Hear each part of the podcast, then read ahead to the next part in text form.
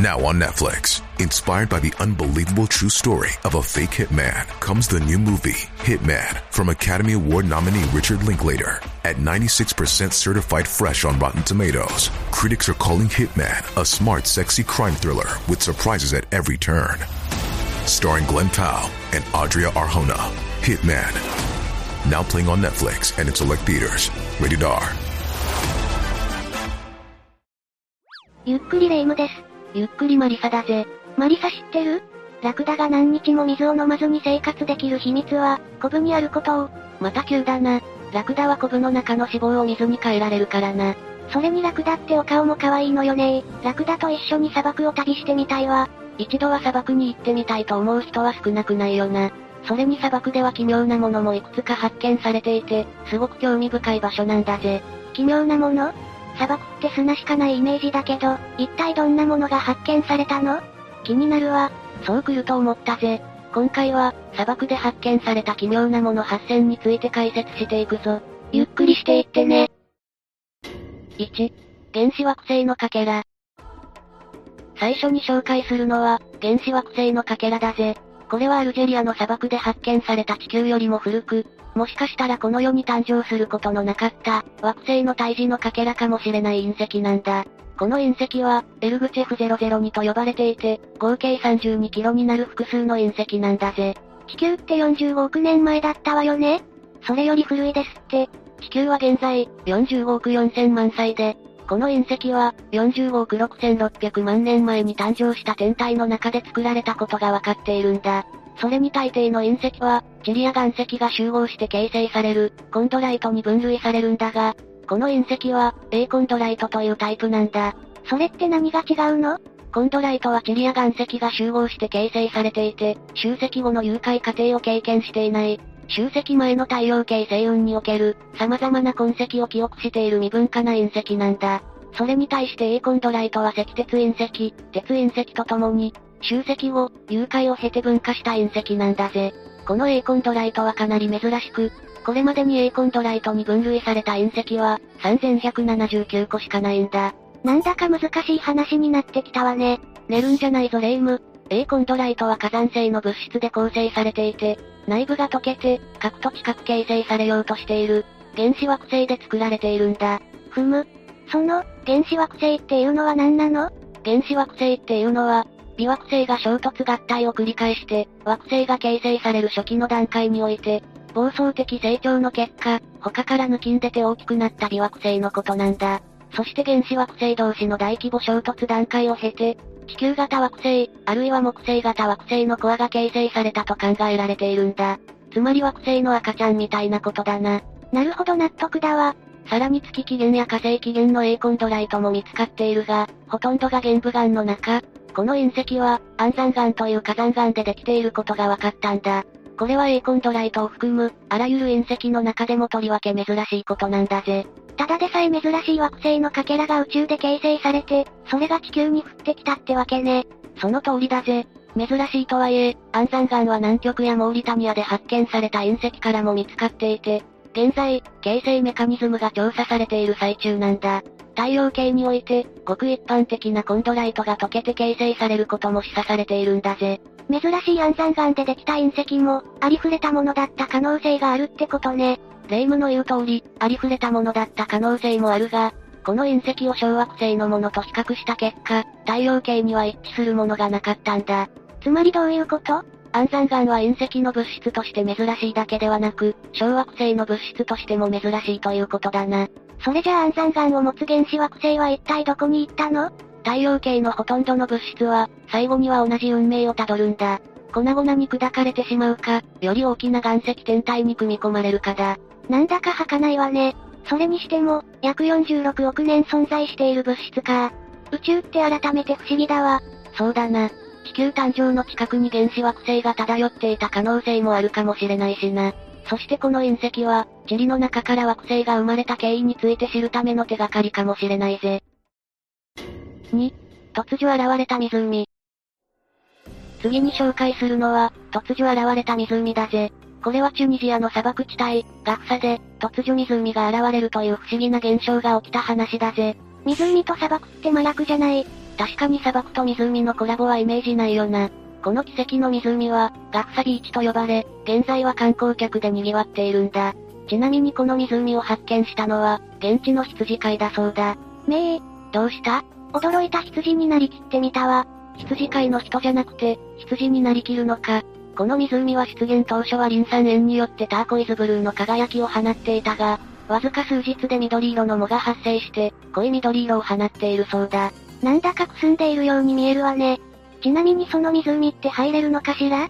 チュニジア当局は、リン酸塩のもたらす発がん性と、藻類の増殖による病原体汚染を危惧して、この湖に触れないように注意を呼びかけているが、40度を超える高温の中で生活するチュニジアの多くの人は、湖に涼みに行っているそうだ。めちゃくちゃハイリスクじゃない。でもどうしてこの湖は突如出現したのかしら？公式に突如出現した湖についての説明はされていないんだ。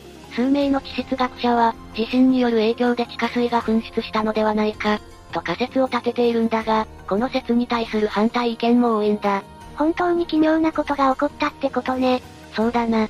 現地の人はこの現象を奇跡と呼ぶ人もいるが、呪いだと感じる人もいるそうだぜ。私だったら後者を選ぶかも。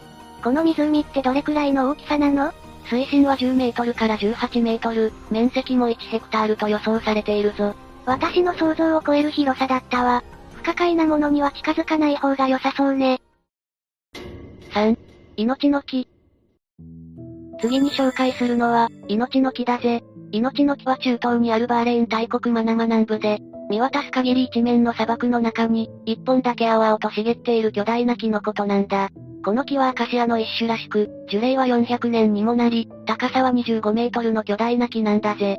木が砂漠で生き続けるのって相当厳しそうだけど、霊夢の言う通り、砂漠という環境で木が生き続けるのはかなり厳しい環境だな。周囲にも他の木は生えていないんだ。そんな厳しい環境で生き続けるこの木は、生命の象徴であるとし、命の木として訪れる人々にパワーを与えているそうだぜ。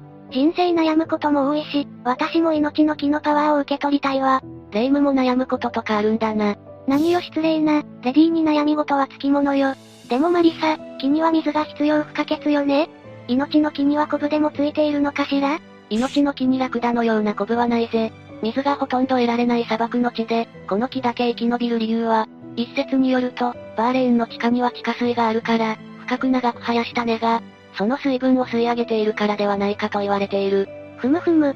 ちなみに古代文明でマナの木と呼ばれる木があって、2万8000年前に人間同士の醜い争いで、当時樹齢4800年ほどであったマナの木は焼け落ちたんだ。いつの時代も争いはいいことが一つもないわね。そのマナの木がどうかしたの？跡的に生き残ったマナの木の枝から再生されたのが、この命の木とも言われているんだぜ。そう言われてみたら、なんだか似ている気がするわ。私、マナの季節をすわ。奇跡的に生き残った枝から再生されるって、すごく神秘的で素敵だもん。確かに神秘的だよな。他にも空気中や砂粒から水分を集めている説や、旧約聖書に出てくるエデンの園の場所がバーレーンだから、神秘的な水源があるという人もいるんだ。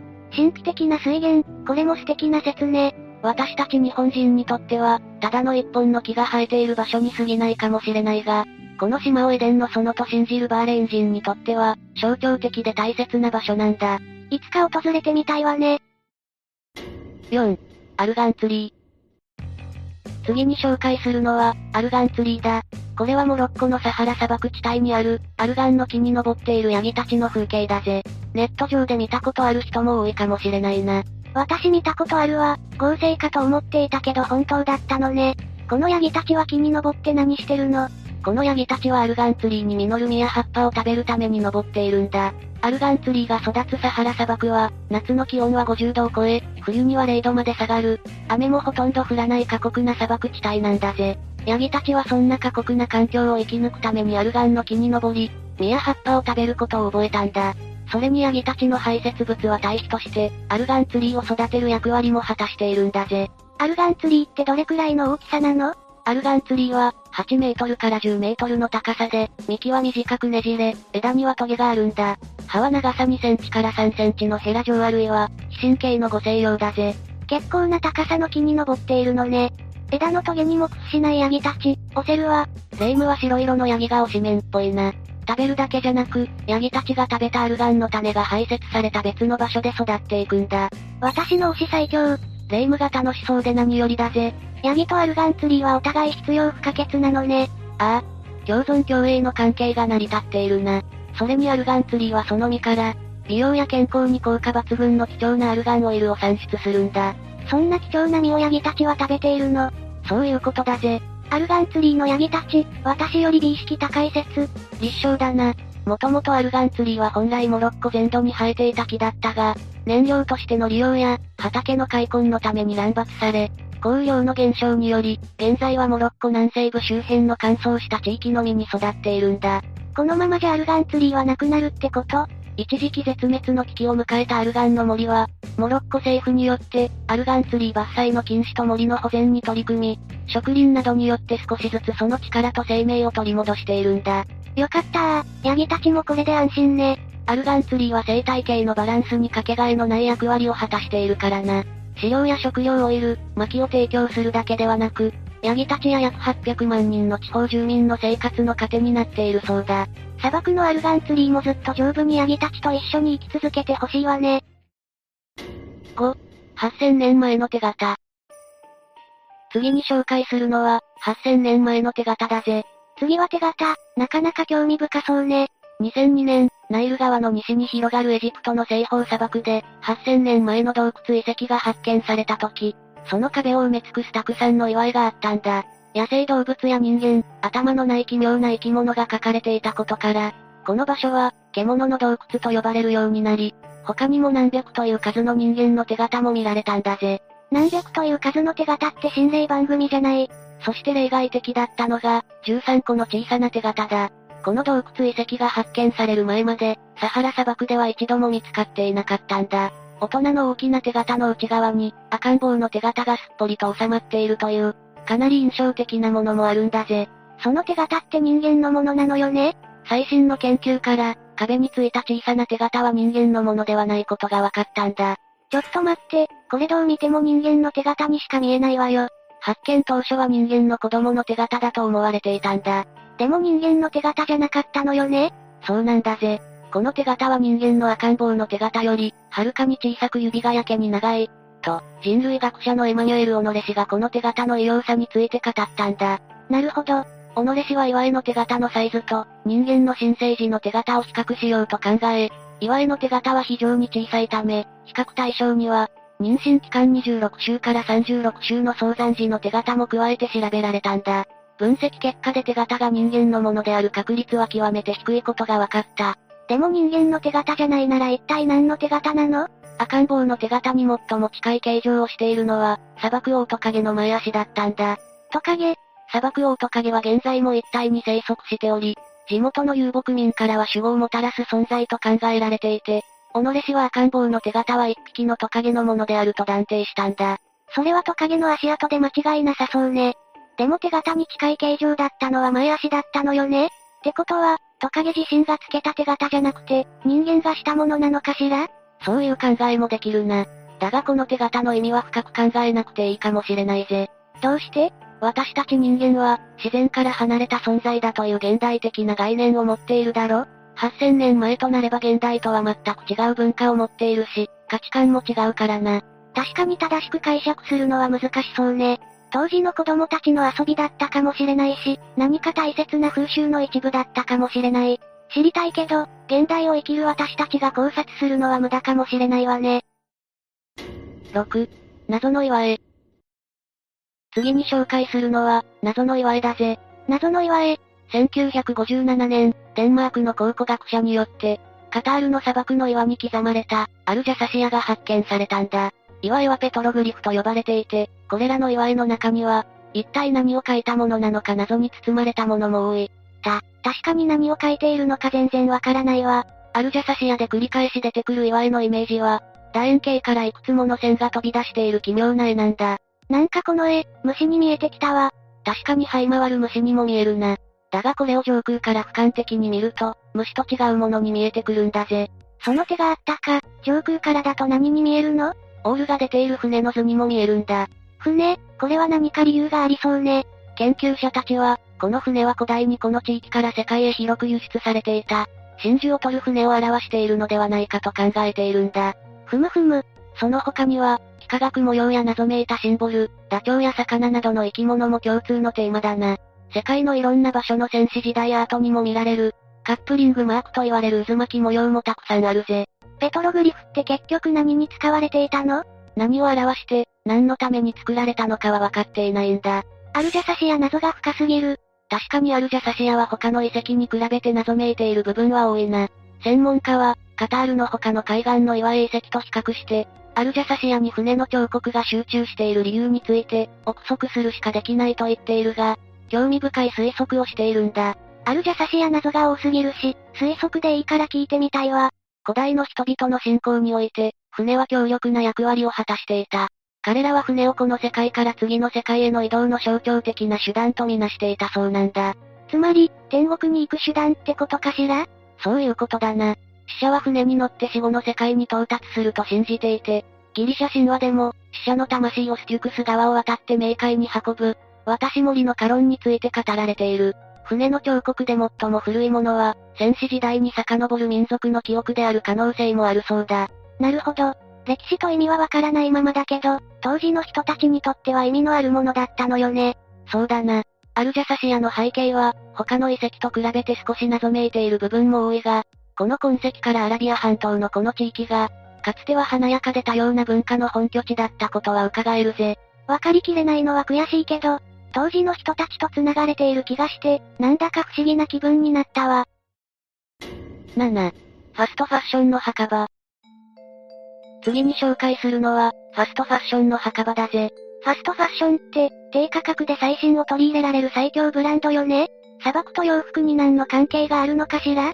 南米チリにある、アタカマ砂漠に、売れ残ったり不要になった衣類が、毎年、年間推定3万9000トンも廃棄されているんだ。すごい量の衣類ね。ああ、このファストファッションの墓場が近年深刻な環境汚染を引き起こしているんだぜ。でもなんでアタカマ砂漠にファストファッションの墓場ができたの？アタカマ砂漠があるチリは、南米で最大の古着輸入国なんだ。外国貨物に関税を課さない商工である、北部アルトースピシオにある駅気港に、毎年約6万トンの衣料品が到着するんだ。ろ、6万トン、多すぎない、全部流通できてるのかしら？それが実際に流通するのはわずか2トンなんだ。もしかして売れ残った衣類は、輸入されたうちの85%は売れ残り、この売れ残った衣類の全てはアタカマ砂漠に廃棄されるんだ。やっぱり、でもそれじゃあ増える一方で減らせないじゃない。ああ、ファストファッションのように、流行りの服を大量生産し、短いサイクルで販売するには、コストが安いポリエステル生地が多く利用される。このポリエステルは劣化が遅く、成分解に200年はかかるとされているんだ。そしてアタカマ砂漠に廃棄されたほとんどがこのポリエステル生地なんだぜ。しかもこのファストファッションの墓場で、環境汚染が問題視されているって言ってたわよねそうなんだ。このポリエステルが、砂漠に積み上げられて毒素が発生し、深刻な環境災害が引き起こされているんだ。それって解決方法はないの？現時点での唯一の解決方法は燃やすことだが、結局大量の煙を発するからな。全く解決にはならないってことね。この問題を解決するのは相当難しいだろうな。新しい地理の法律では、輸入業者は衣類の廃棄に責任を持つ義務が求められているそうだが、これだけでコントロールするのは不可能だろうな。消費者はもちろん生産者も考え直さなきゃ、あたかま砂漠がもっと大変なことになるわ。そうだな。この廃棄が続けられている限り、アタカマ砂漠は有毒な衣類の山が広がってしまうぜ。8、道の DNA。最後に紹介するのは、道の DNA だぜ。とうとう最後が来てしまったのね。最後までしっかり楽しんでほしいぜ。もちろんよ。火星のように風景が荒れて、寂しさも感じられるアタカマ砂漠で、誰も見たことのない生物の DNA が発見されたんだ。このアタカマ砂漠は、太平洋とアンデス山脈に挟まれた地理にある、世界で2番目に乾燥した土地で、そこに至る道が、死の道と恐れられるほど、生命にとって過酷な場所なんだ。死の道？名前からして恐ろしい場所ね。そんな砂漠で道の DNA が発見されたの？ああ、アタカマ砂漠で採取された DNA の断片を分析した結果、そのうちの9%がまだ知られていない生物のものであることが明らかになったんだ。その生き物は一体何なの？研究者が参加する国際チームによれば、この生き物は、ダークマイクロバイオームの一部だそうだ。ま、マイクロバイオーム？闇の微生物らしいぜ。そんなものが存在するのね。でも火星ってかなり過酷な場所よねなんでそんな火星に似ているような過酷な場所で調査する必要があるの？それは火星に似ている場所だからだぜ。この研究で調査された場所は、地質も火星に似ていたんだ。だから、実際に火星で使う機器の実験台としてうってつけってわけだ。なるほど。この調査で使われた機器は、すでに火星調査で使われているものや、将来使う予定のものと同じだしな。つまり火星を調査する機器で、ちゃんと DNA が発見できるか試していたのね。その通りだぜ。ごくわずかな生命の痕跡を見つけられるか試したかったんだ。現在の技術では、火星まで約250日かかってしまうからな。単純に計算しても、地球と火星の往復は1年半かかるのね。今回火星に似たアタカマ砂漠で DNA が発見されたし、火星での調査も成功しそうじゃない？見事にアタカマ砂漠にある、かすかな生命の痕跡を検出できたが、これを生命のものであると断言するには、やや感度が足りないことも分かったんだ。ちゃんと DNA を検出できたのに？仮に火星にアタカマ砂漠と同じくらい生命の痕跡が残っていたとしても、見逃してしまう可能性があるってことだな。それに、今の技術で作られた機器では、火星で確かなことを言うことはできないんだ。どうしてなの？火星で生命発見と結論付けるには、地球に火星で採取したサンプルを持ち帰って分析するしかないんだ。そういうことね。火星に行くまでに250日かかるし、まだまだ不安要素は多いのね。今回の調査が火星の生命探査に少しでも役立ったら、調査チームも嬉しいだろうな。そうね。いつか探知機の検査だけで結論を出せるようなすごい機器ができればいいわね。ああ、その場で結論が出せなければ、生命探査計画は戦略が変更される可能性もあるかもしれないしな。私たちには願うことしかできないわね。さて、今回は、砂漠で見つかった奇妙なもの8選について紹介したけど、どうだった？地球に住んでいるけど、知らないことばかりで砂漠のイメージもかなり変わったわ。砂漠と言ったら一面砂のイメージを持つ人も少なくないだろうしな。そうそう、砂以外何もないところだと思っていたけど、面白くて、興味深い場所だったわ。確かにそうだな。私的にはアルガンツリーが面白かったわ。ヤギの推しメンもできたしな。これからも砂漠で色々なものが見つかっていくと思うと、ワクワクするわね。というわけで、今回の動画はここまでだぜ。動画が面白かったら、高評価とチャンネル登録よろしくお願いします。最後までご視聴いただきありがとうございました。